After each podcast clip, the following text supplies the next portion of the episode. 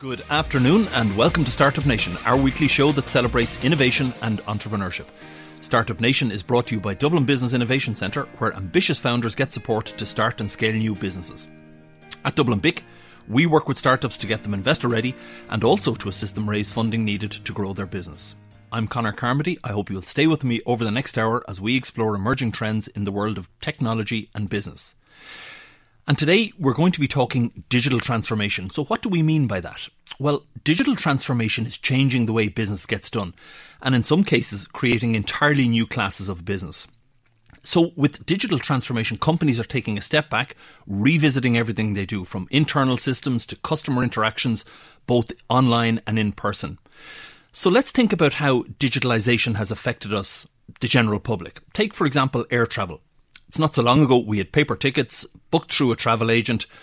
These days, a few clicks, not a scrap of paper, and you're flying high. You want to bring an extra bag? Another click or two, and the ability to remember your password. Some other examples banking. When was the last time you lodged a check? You can now Revolut your pal, have money in their account instantly. And if I think about books, how many of you are buying your next book direct from your e reader at any time of the day or night? And finally, you know, when we think about our mobile devices, there's not much you can't do on your phone these days. It's even become your personal taxi rank. So, from a business perspective, this is a really exciting area at a very exciting time. And every business is looking to innovate to stay ahead of the competition.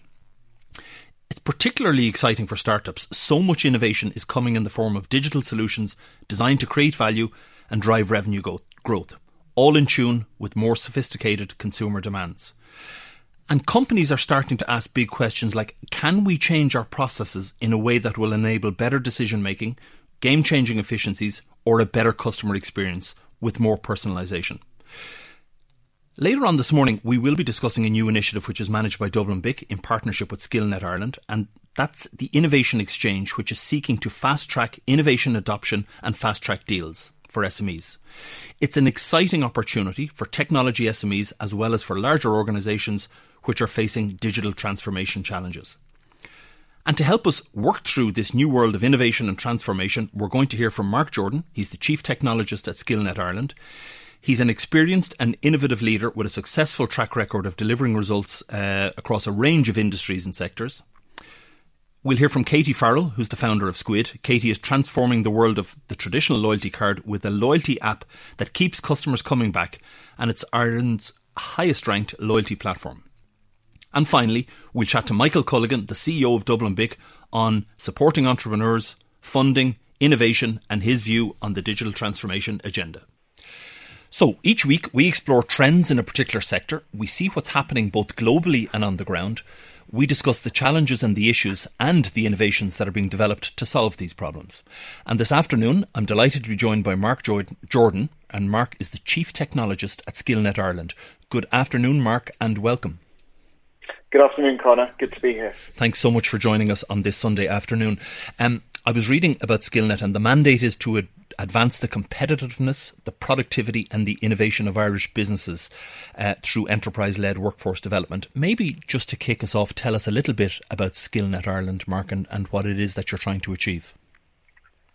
Yes, um, Skillnet Ireland uh, is a an organisation founded or uh, established um, in the very late 90s um, with the uh, purpose of being the voice of industry as industry defines its need for talent development. Um, and the way that we operate is uh, we draw down funding from the government via the National Training Fund, and we're responsible with for working with our partners who are distributed nationally and either focused sectorally or regionally um, with determining the needs of business in relation to skills, talent, upskilling, lifelong learning we're working very closely with businesses, defining their needs and delivering those training solutions, development solutions, and lifelong learning solutions into the companies and into the employees within those companies. And we've been doing that for over 20 years. We're currently reaching in excess of 20,000 companies each given year and training in excess of 60 to 70,000 employees. Fantastic. It's, um, it's, it's some initiative. Um, thanks for that overview. We're we're today talking about about digital transformation. Um, and how it's changing the world of business. Maybe we could start there with, with your view on digital transformation and the impact that you're seeing uh, on businesses. Yes, well, well, I guess by definition, digital transformation is um, a plan or initiative to, to replace non-digital or manual processes or, or, to replace old technology with, with newer digital technology. Uh, and we're, we're very acutely aware that a lot of businesses in Ireland, uh, across all different sectors um, and of all different sizes, from startups to well established SMEs to medium sized, large scaling companies, all the way up to multinationals, have challenges um, and, and transformational challenges digitally and, and, are on a different pathway and a different level of maturity. Um, and so what we're trying to do and what we do is, is we'll work with these companies and break it down into, into five specific areas of, of what we believe digital transformation is. And it's always going to be a combination of uh, technical and transversal training. So the first thing we do is, is we look at the area, what we call is business systems. And that is to determine where the organization is in terms of developing a strategy and a digital strategy um, and helping the leadership understand that that is a top down process, but very much driven by requirements that are bottom up. So it's establishing, helping companies understand what they need to do to have that, that strategy in place. It's also incorporating what a transformational strategy might look like for an organization. So, what are they trying to change? to become more digitally enabled and really helping them think about understanding and developing the talent so they can identify what those changes are. Other areas around understanding the value of data. Yeah. Uh, there's a lot of hyperbole around data being a, a, an incredibly important asset. But how well do companies understand how to mine it? Uh, and unlock its value and, and really make it, although it will never appear on a balance sheet, that type of fundamental asset that we all talk about. So, so, so, would it be fair to say, Mark? Uh, it's a lovely overview there. So there's a there's a technology challenge, there's a people challenge, one might say, and then there's a, this data challenge that you're introducing. There is indeed, and there's there's there is indeed, and there's a there's a cultural piece mm. of that as well. So it, all of these have to come together. And as I say, we we work through a framework philosophy where we're identifying different areas to work with organisations. So the next area is around culture for us, and and helping develop the skills to have a culture in place around agility, resilience, collaboration, and partnerships um, and making sure organizations understand that that's a fundamental part of any kind of digital transformation. Yeah. Which, if I if I could ask you, which of those is the the biggest challenge that business faces? Is it around? I presume you can just find the technology you can, but maybe the culture is and the the upskilling of your people and your organization is that the big is that the big area that that companies need to work on. I think companies and, and we've learned this a lot in the last sort of 18 months through the pandemic is that organizations are realizing that if they're going to be competitive, both domestically and internationally, they, they have to look at partnering and they have to look at collaborating yeah. as being a good source of, of growth and prosperity. And that was something that was never really done before. So what we start to see as we bring organizations together is there's a lot more collaboration, there's a lot more of, of, of opportunity sharing, challenge sharing, uh, how, how, organizations have overcome barriers, uh, and, and, there's a lot there's a lot more of that going on. And companies are seeing where they can connect with other domain experts to be to, to, to build a better proposition. Right. Um, your view then on, on some of the new technologies and innovation that you're seeing as you look out across uh, across Ireland and, and, further afield. What's what are some of the big um, trends that you're observing? Well, I think a lot, a lot of organisations have in, in most simplistic terms, are, are moving on to uh, have taken an omni-channel approach to the way that they engage with their customers.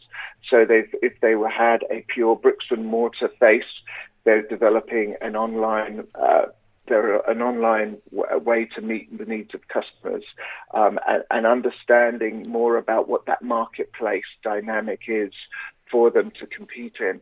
Think the bigger companies are starting to look at how they can adopt um, RPA or or um, artificial intelligence into their value chain and into into their operating models as well. And what are the what are the components and software components that can be built in to add value to the way they're operating, both from a way that they face the customer and deliver services and products, but also how they manage and operate their their, their systems and their processes within the organization. Just go back on something RPA that seems interesting. Explain that to me, please, Mark.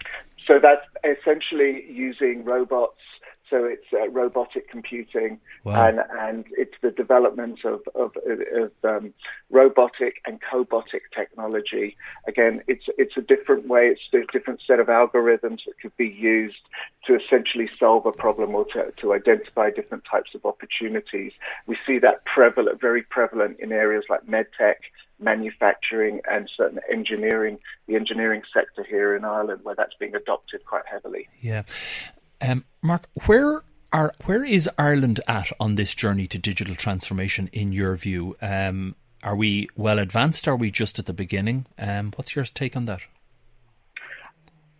I think I think it's a little bit sectorally specific. Um, I think generally, given the high level of um, graduates that we have coming from our tertiary education system, we've, we've well equipped uh, individuals coming out of university who are very much digitally enabled, which helps um, and acts as a springboard for businesses to accelerate because those are, that's the pipeline of talent coming into into organizations.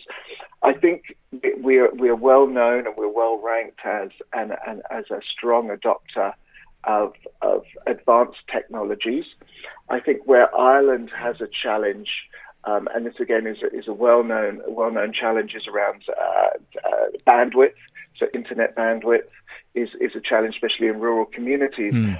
But also, it, organizations being able to um, to consider transformation, and I think where we where we lack and where we lag some of the other countries, especially in Europe and the member member countries of the European Union, is around that is is that stagnation of SMEs is is the is the area of, of poor performing or, or underachieving SMEs, but also we also lag slightly other other top performing European countries in terms of lifelong learning. So those mm. in, engaged employees that are continually trying to upskill and upskilling themselves to continually try and remain competitive in the changing face of industry and the changing world of work. Right. You mentioned there that we one of the areas we lag on is in SME and I presume SME innovation. Um, is that is that is what's what's behind that? Do you think? I think a lot of the SMEs um, uh, in this country, uh, and they could be within a, the food industry, the farming industry, agriculture. Uh, they they could be second, third, fourth generation family-owned businesses that have um, their own way of working and are somewhat resistant to change.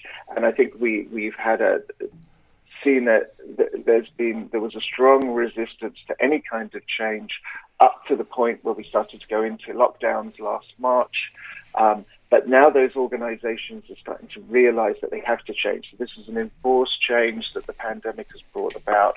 So it's a little bit playing catch up. We've got stronger engagement now with some of those SMEs who typically would never have engaged with Skillnet Ireland before in terms of transformational type training programs. So we're seeing that, but it's a case of Ireland now playing a bit of catch up. And, and, I don't think it's unique. I think across Europe, rurally based businesses are also the, the there's also a lag in engagement there. Um, so so it is it is a race to becoming as competitive as we possibly can with SMEs who've historically been a bit lagging in, in, in innovation, but are now starting to, uh, to, to, to embrace the need for it. Okay. Um, the role of the startup. So at Dublin BIC, we work with startups um, and helping them kind of think about about the kind of growing and scaling their businesses. Uh, so before they become an SME, they're a startup. Uh, it, what's your sense on the the innovation arena uh, as it as it applies to startups in Ireland? I think it's I think it's strong. I think there is a, an expectation of startup SMEs need to have a strategic approach to innovation. They need to be able to understand and have a strong knowledge of that marketplace they want to participate in. They need to really be laser focused on, on the, who the customer is, who the competitors are, and, and, and having that unique and clear value proposition. They need to be able to, uh, and they understand the need to assess and develop core capabilities mm. such as culture, values, behaviors, knowledge, and, and that all important skills piece. And finally, I think they're very open to establishing innovation techniques and systems to ensure uh, that they can they can Im- Im- improve that and they understand that that's a core component as they look to scale you know, have increased funding, um, or, or, whatever their whatever their goal is, respectively. So I, I do think I do think it's a bit more cutting edge for these startups because I do think they go into it when they start to when they start to initiate their business plans. They go into it understanding all of the angles. Yeah, and and then I suppose the the challenge then for for Ireland is to kind of take that innovation from SMEs uh, or from startups rather, and make sure that it continues and moves on up into the SME and on up then into the corporate uh, space. Um, I suppose a question, Mark, maybe we're just coming to the end, but from your perspective, what's the most exciting innovation or trend that you're seeing around this uh, digital transformation space when you look out and what kind of you, you, say to yourself, "Well, this is this is really big. This is a game changer." Yeah, it's a good question. I, think that I, I would go back to companies being more data driven and understanding that there's value around that particular asset. There's been a lot of um, there's a lot of there's a lot of support around data analysis, use of data, unlocking the value of data, yeah. uh, and I think companies are starting to embrace that. There's a fear factor as well. There's been a lot of high-profile uh, issues around cyber threats, uh, around how to manage data, um, GDPR uh, restrictions and what that regulation means and how companies deal with it. But, but really, that's noise.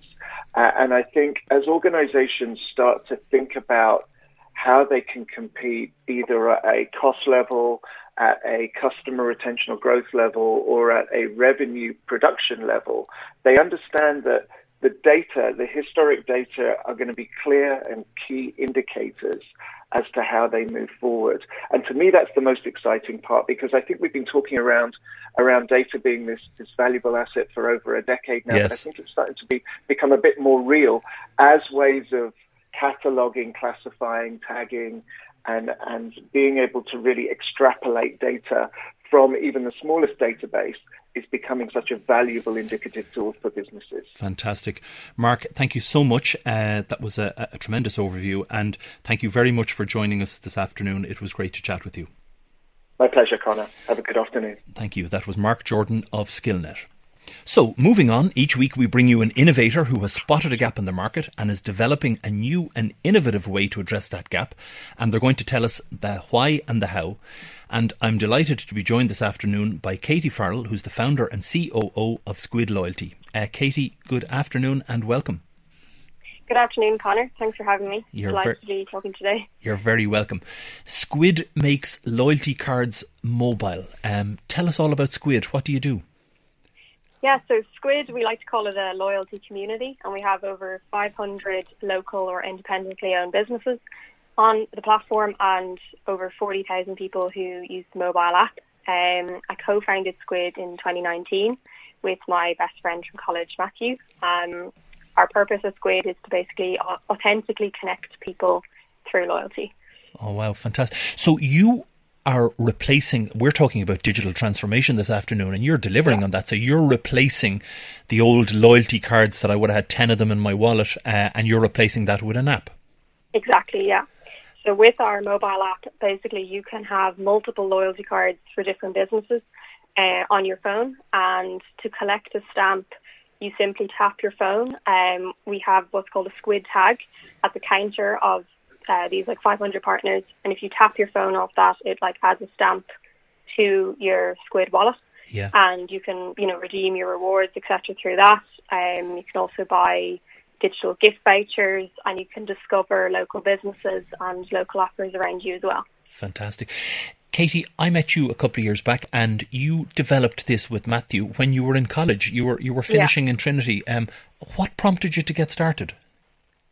Well, I think it was just it, it was one of those things that a lot of people always kind of said, like, oh, you know, so many loyalty cards. It's weird that there's no simpler way of doing this. And it was just that idea that kind of had sparked it. And yeah, we were in college together and we did a study abroad in uh, Berkeley, California. And I think it was there that kind of uh, made us more interested in entrepreneurship, um, being so near like Silicon Valley.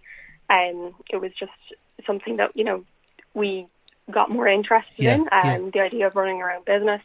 And it was when we finished up our masters in Trinity. We studied engineering, so we were both kind of you know, I suppose problem solvers at heart. And, um, you know, we, we, when we're in like a lot of the local cafes in Dublin, we noticed that like, yeah, most of these businesses were just using these paper loyalty cards. There didn't seem to be a go-to solution for them. Yeah. And that's kind of how we went about like solving the problem to start was about, you know, the consumer problem. Too many loyalty cards and you're always forgetting your loyalty card.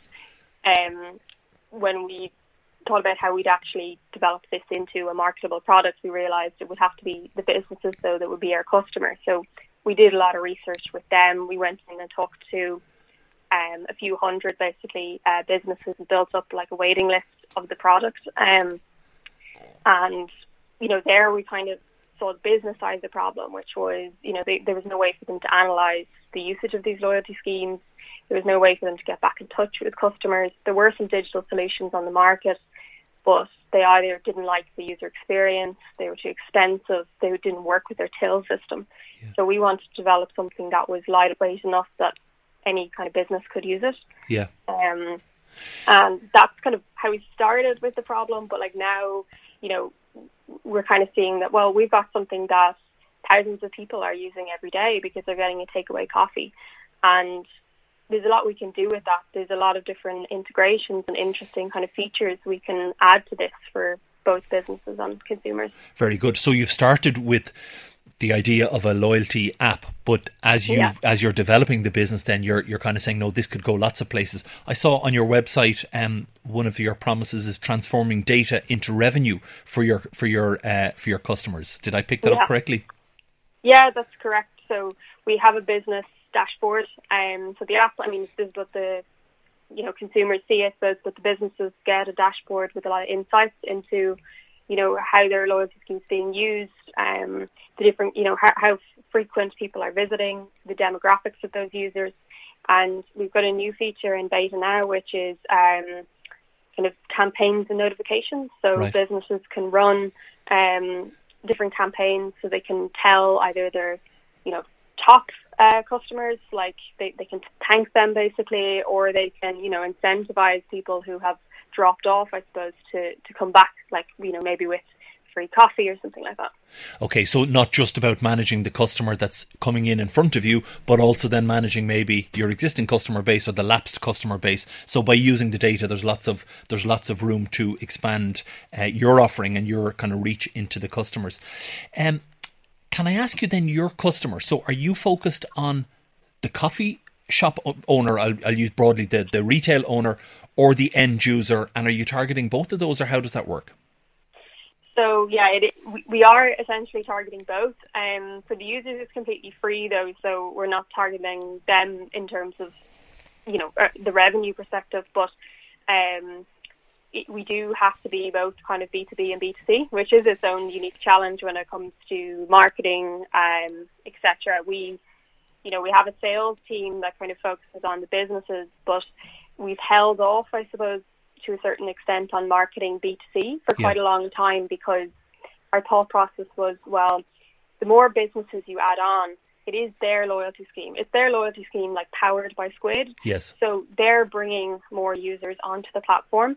Um, but now we're kind of at, at what we call probably a critical mass, probably in like Dublin anyway, uh, where it does make sense to start reaching out, you know, our, focusing our marketing on users as well and telling people about this app. You know, it's very useful. Uh, there's a lot of businesses on it, and yeah, yeah but okay. yeah, we're. But, I mean, it's something that the uh, you know, other competitors we find have pretty much only focused on businesses. Yes. So there's an opportunity for you yeah. maybe to widen out as you develop. Yeah. Um, Katie, talk to me about how you developed this for, for the two of you coming out of, of college, um, taking it from from there to where now you, as you say, you've you've over 500 businesses. You've you know you're you're building a very substantial business. What was that journey like for you in terms of, of the steps along the way? Yeah, so obviously we had no idea really what we were doing to start, but um, we were both working part time just out of college. Um, we decided to just put our own money basically into getting a prototype built. So this is after talking to um, a good few businesses about their kind of problems or what they're currently doing with loyalty. We said let's just get it like a simple, cheap prototype made. Um, so we got a developer on board basically to um, do that for us, and we oh, like I created a design prototype too, so that we had, you know, we were going into businesses and we were showing them this is what it will look like, um, and this is how it will work as well. So the the kind of code that the prototypes that the developers had done like worked with NFC tags, so we were able to demonstrate how you know you're tapping this object that you would have at the counter, yeah. and this would add a stamp. And there was basically just like that summer was just kind of spent building up kind of like a sales waiting list essentially um, and showing them this product. But we did decide to launch very lightweight. Um, and we launched with only 10 businesses and very right. quietly too. So yeah. we kind of took the approach of rather than, you know, perfecting this over two years, like we got the prototype, you know, started in March of 2019 and we launched it then in the October. So it was quite quick, I suppose, to, to roll it out, but we reckoned that doing it that way, we learn a lot more faster by actually asking people to pay for it and yeah. getting real people using it straight away, essentially. Roll it out uh, quietly, get some, some good feedback on board, and yeah. uh, and see where it goes. Um, Katie, talk to me about funding. You you took CSF. Uh, you were you yeah. were successful there with Enterprise Ireland. Um, are you considering, or what does the journey ahead look like for you? I guess in terms of funding and the vision for the company. So we, yeah, we we raised um, a seed round there in uh, December. Uh, kind of finished it off in April. So that was uh, we got match funding from Enterprise Ireland, Thanks. and the rest well was kind of um, you know a investment kind of fund yes. with mixture family friends as well. So sort of a small enough seed round basically to um, help us achieve targets this year that we had. Uh, obviously with COVID, that was a bit of a challenge um, there last year. You know, like the coffee restaurant industry was hit a lot at the start. Now it's, it's kind of it's had a comeback. There's a lot of like mobile coffee units and yeah. stuff opening up. Yeah, yeah. But like this year is for us is a lot about like growing the size of the platform. So getting a lot more businesses on board, um, both in Ireland and launching in the UK too. Right. So that that round has allowed us to you know grow the size of the team, increase the sales team and the product team, um, so we can achieve that growth basically. Fantastic. Katie, it's been wonderful talking to you this afternoon and uh, can I wish you the very best of luck as you develop the business into the future. Thanks a million, Connor. Thanks, Katie. And that was Katie Farrell of Squid Loyalty. Listening to our conversations this afternoon, it's very clear that we are in the middle of a significant shift in how we are doing business. I heard recently a comment that we were at the start of the fourth industrial revolution, um, an interesting way of describing I suppose, the blurring of boundaries between the physical, digital, and biological worlds. And I suppose it describes advances in artificial intelligence, AI, we've heard about robotics. Internet of Things we've explored on this show, uh, genetic engineering, quantum computing. Uh, it's all very exciting and, and a little bit scary, I guess. But the question is how can businesses access the innovations required to keep them ahead of the game? Well, enter the Innovation Exchange. It's a new initiative that I mentioned earlier. And the Innovation Exchange uh, has been working with participating companies like Ryanair, Microsoft, IBM to understand their digital transformation requirements. And now we're on a mission to find the solutions. So the Innovation Exchange is recruiting technology SMEs with ambitions to scale and a proven ability to create and deliver digital transformation solutions. SMEs can now apply to be part of the Innovation Exchange phase phase 1, which starts in July this is a no brainer for any business, let me tell you, that is looking to innovate. So do make sure to check out the innovationexchange.ie. After the break, we're delighted to be joined by Michael Culligan of Dublin BIC. He's the CEO. We're going to discuss everything from how to start up, how to scale, uh, we'll cover securing funding because not only does Dublin BIC do venture funding, but it manages the largest business angel network in Ireland, HBAN. He's well placed to talk to us on that. We'll understand some supports, we'll understand the importance of network, and hopefully he'll talk to us a little bit about the Innovation Exchange. So don't go away. So, welcome back to Startup Nation. It's our weekly look at innovation, entrepreneurship, and the technologies that are shaping our future world. This afternoon, we've been talking about digital transformation, innovation, and future trends in business. And to help us work through this, I'm delighted to welcome Michael Culligan, who's the CEO of Dublin BIC. Good afternoon, Michael. You're welcome, and thanks for joining us today. Conor, good afternoon. Absolutely delighted to be here and join the programme. Thanks so much. Um, Michael, fill us in. Uh, tell us a little bit about you and your background. You're a Clare man. I am actually. You're busy. Thanks very much for that, Conor. I won't hold it against you. we, ha- we haven't we haven't time to go through all of that, but I suppose with the GAA hat on, hope springs eternal this time of the year for all of us. Um, my my ba- my background, I guess, is technology originally, Conor. Um, first job actually was a long way away in a place called Saudi Arabia for a couple of years, and then I escaped out of there and stopped off in London on the way back.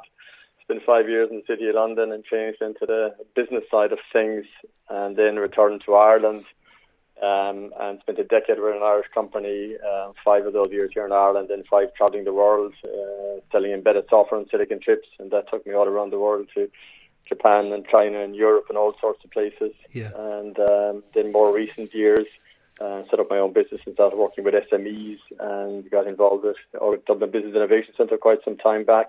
And I suppose you know you don't know what you're looking for until you find it. Yeah. But um, yeah, I very very much enjoyed the buzz of uh, working with early stage companies.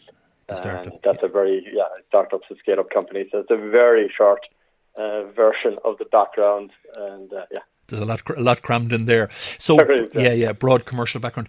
Tell us, uh, Michael, about Dublin BIC. Um, what's what's the core purpose? What does Dublin BIC do?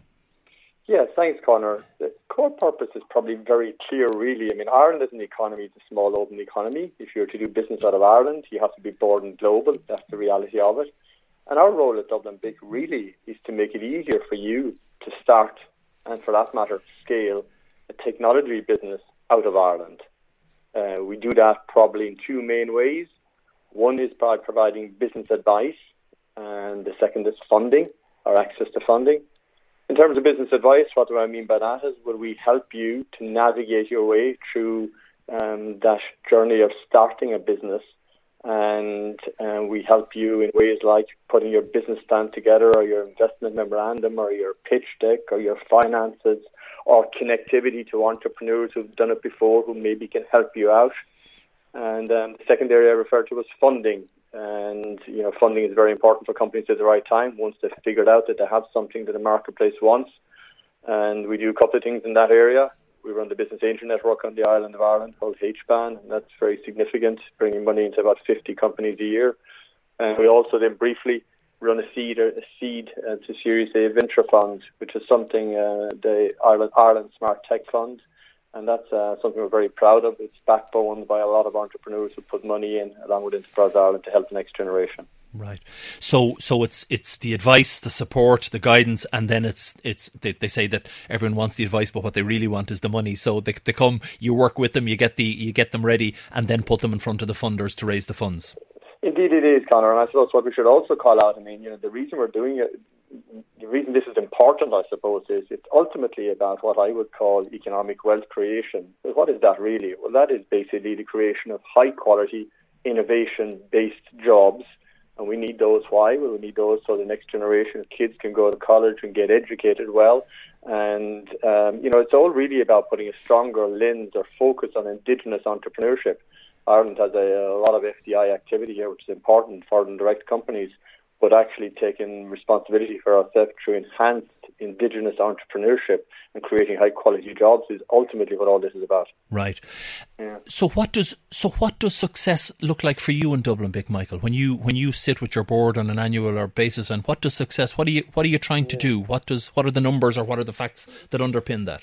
Thanks, Connor. Yeah, I mean, you know, the way I think about that actually is I think of it through the lens of some of the companies that we would engage with. And if I think back, I could think of, let's say, people like Brendan Noud, who started the company LearnUpon.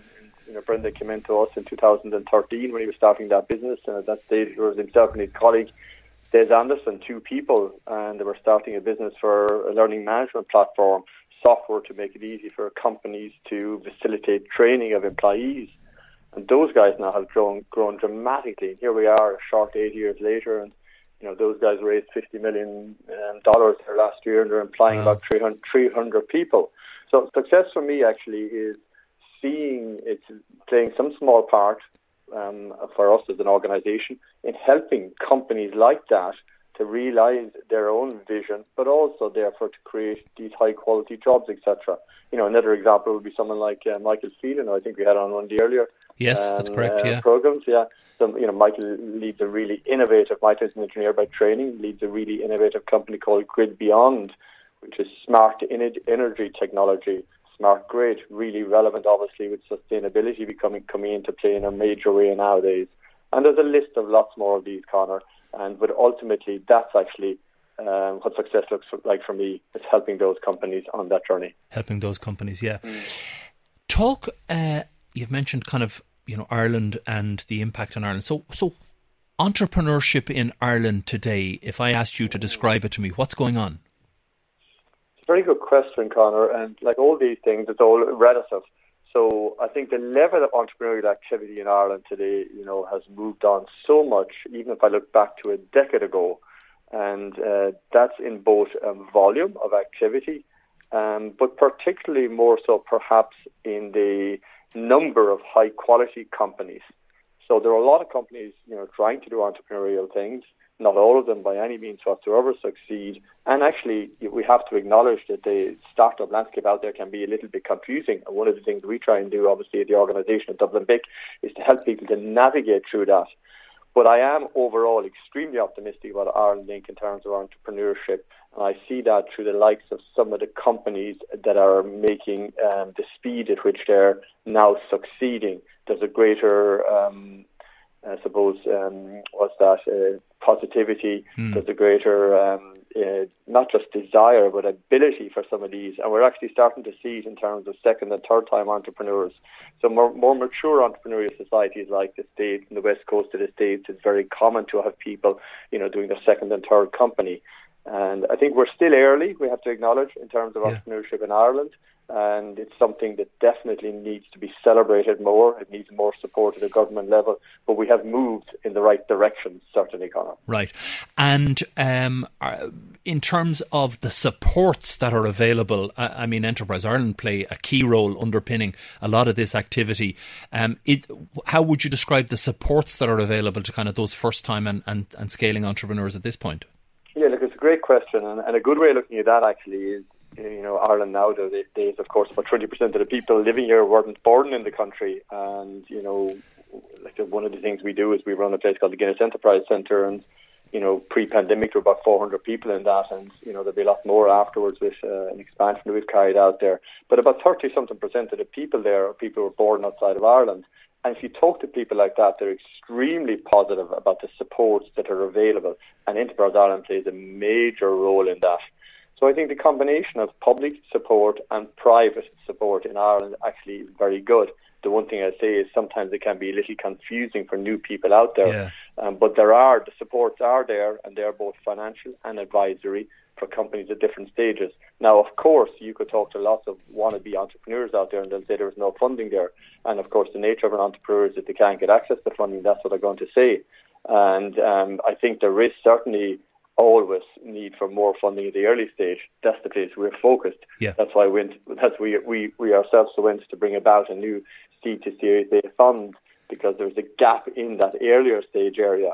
But there is funding there, no question whatsoever, and good companies will get access to funding. Um, there are opportunities, I think, for us at a policy level to do a little bit more in terms of, I suppose, um, supports for people who are taking risk by putting money into early stage companies. And I sometimes think that there can be a reluctance at a government level because obviously we have a um, a coalition uh, environment in Ireland in recent times. Yes. That makes it harder to make decisions where you might be accused of, you know, giving tax breaks to. Um, I suppose uh, sometimes it would be accused of giving tax breaks to fat cats or whatever, but I don't see it like that whatsoever. Actually, Yeah. I mean, people who are putting money into early stage companies are serious risk takers, and they should be rewarded Yes. they help to create jobs. Yeah, yeah. Um, Yeah. And, and it's interesting just as you're talking about funding, mm. because, you know, I, I, like you, would sometimes hear that there's not money available, and, and people would say, you know, if I went to London or if I went to the States, there's mm. loads of money available. Mm, but, like, we're a small country. Uh, i- is there capital available, I think, would be the question if I'm at that early stage or indeed at the scaling stage? Because it's a very interesting, and it, it, it's the narrative that's around all the time about faraway fields are always extremely green.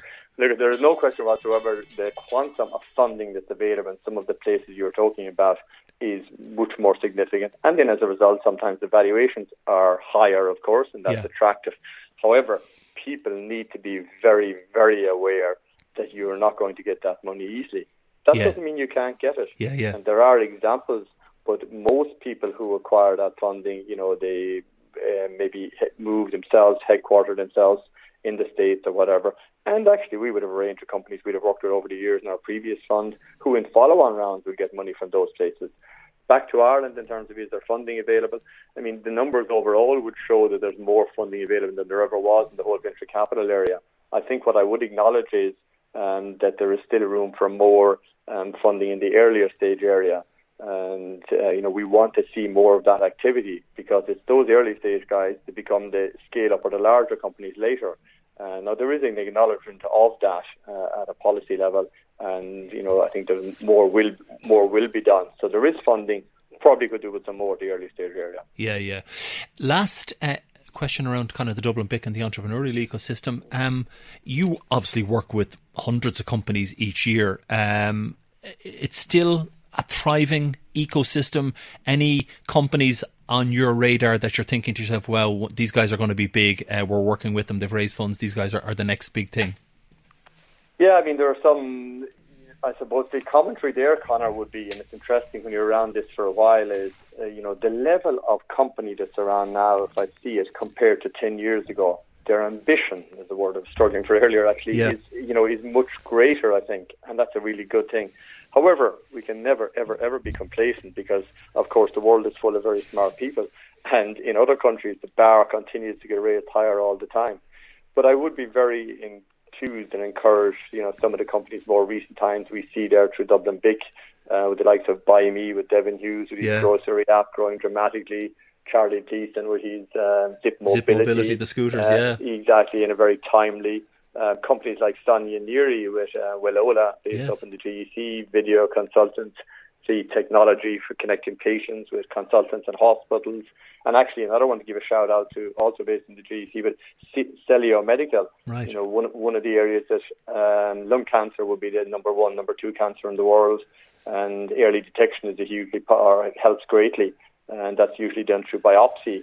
But about one in three biopsies end up with collapsed lung, and the guys Garrett and uh, Colm have a solution to address that, which is hugely impactful. And of course, we see others. Then maybe that we did deal with a Dublin BIC, but I see the likes of LetsGetChecked there with P- with um, Peter Foley, only set up in 2015. And these guys are going to have 600 people or whatever employed. And that's what we're talking about here. And that's why this Indigenous entrepreneurship is enormously important for us at Ireland Inc. You know? Right.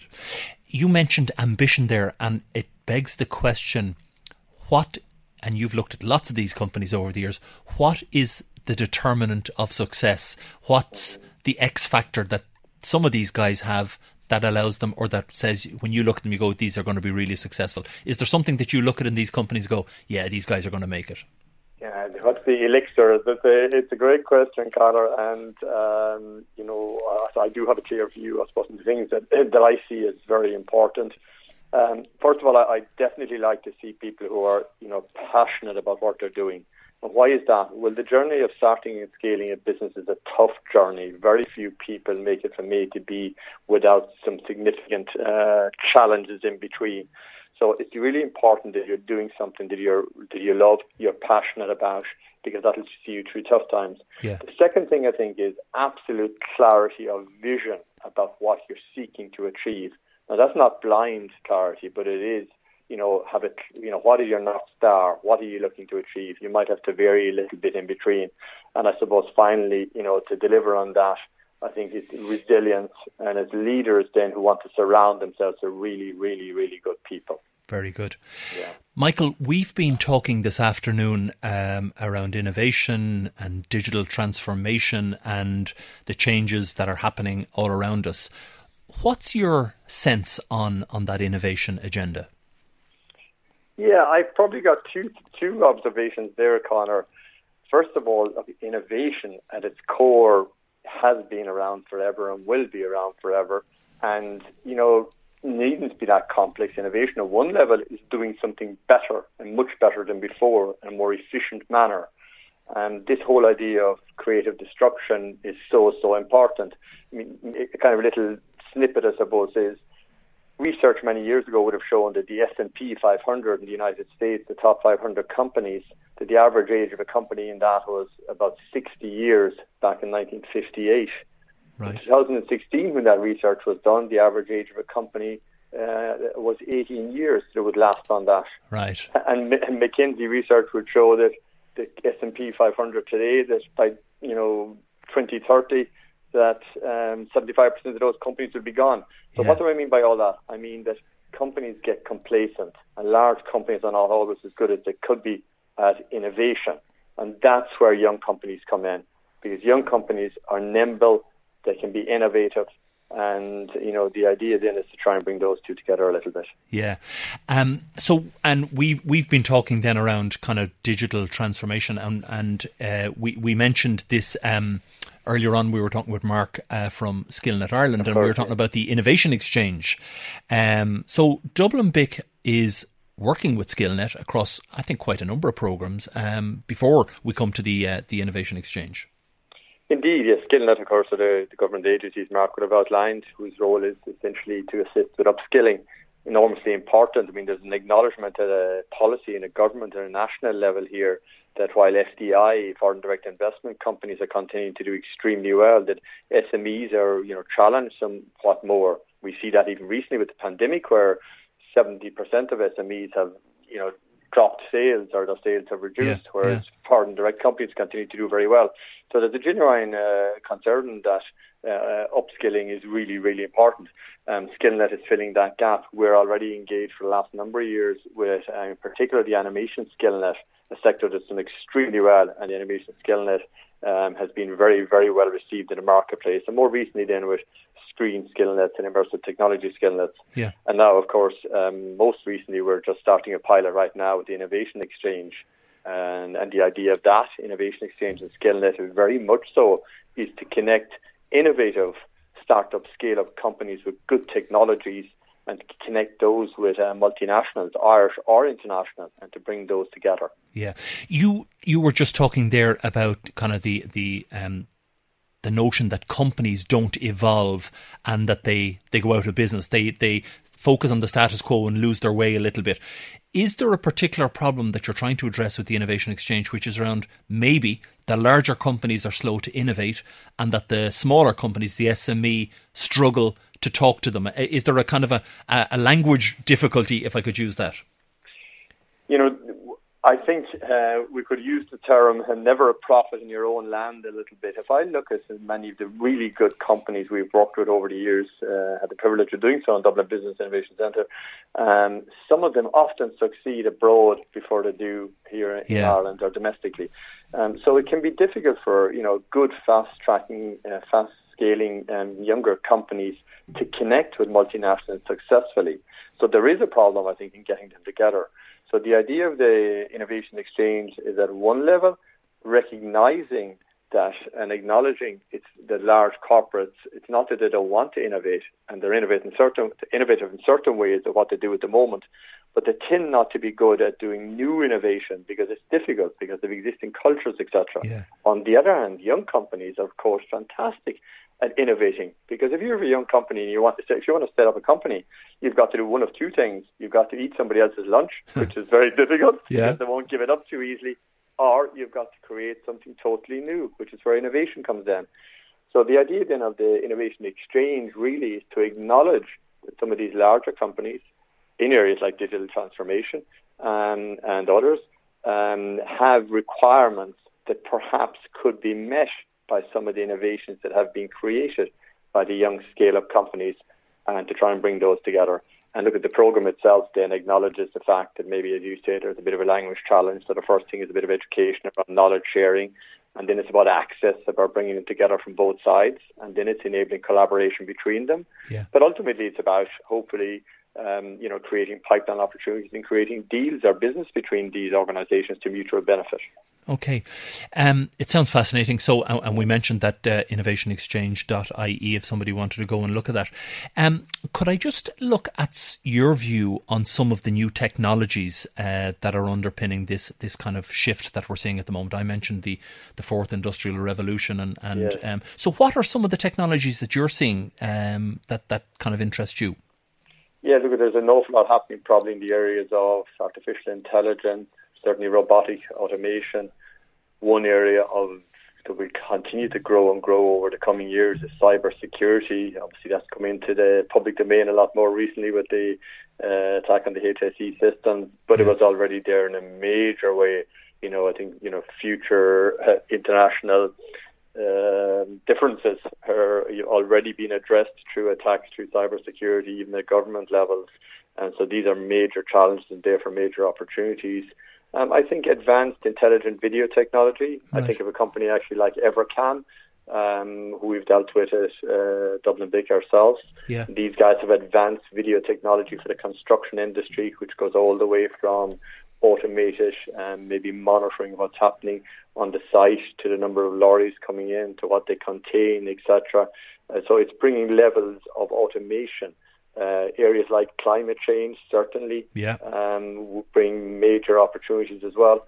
But maybe one observation, and you were asking me earlier about digital transformation, and it's just a slightly different, you know, uh, maybe look at it.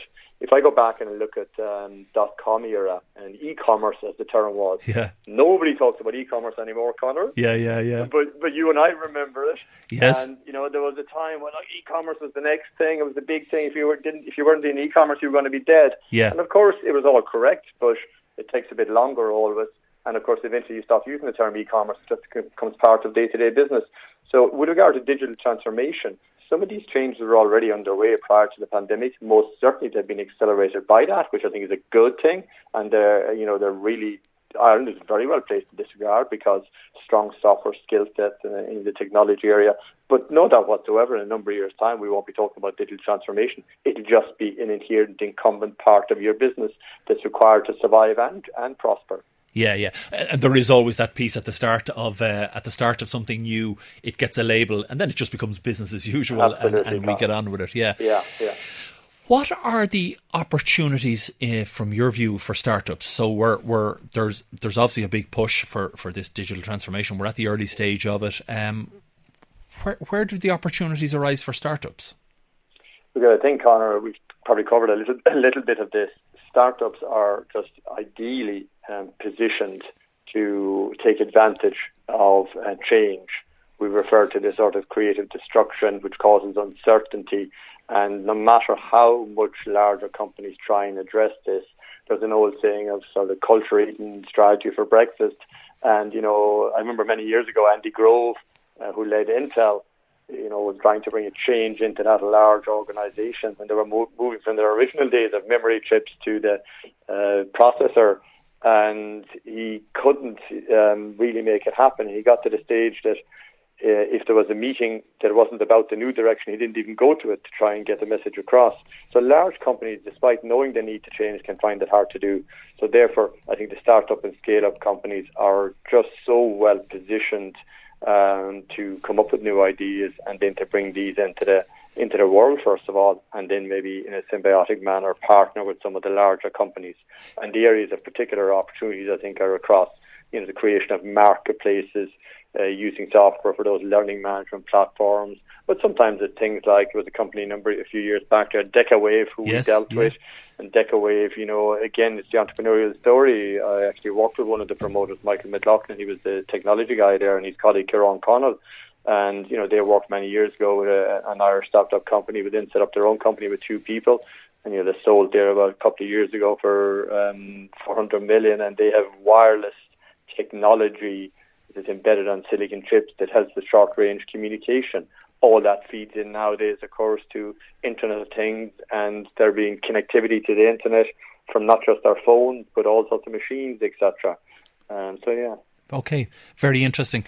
Michael, I'm going to leave it there. Uh, it's been great to have you on. It's been great to hear about kind of the innovation agenda and uh, to hear then uh, around the innovation exchange as well. So, uh, thanks for joining us this afternoon and uh, for, for giving us those insights. Thanks very much, Conor. Delighted to do so. Great. Thanks, Michael. That was Michael Culligan of uh, Dublin BIC, the Dublin Business Innovation Centre.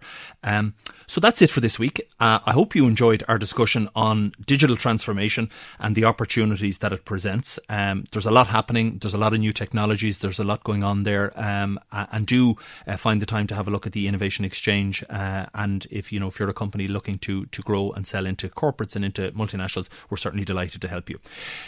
Do join us again next week. It's our final show in the first series of Startup Nation, um, and we'll have an exciting show for you next week. We hope that the stories you heard today will inspire you. If you have a great idea and you're thinking of starting or scaling a company, if you would like some support, do get in touch with us at startup at dublinbic.ie.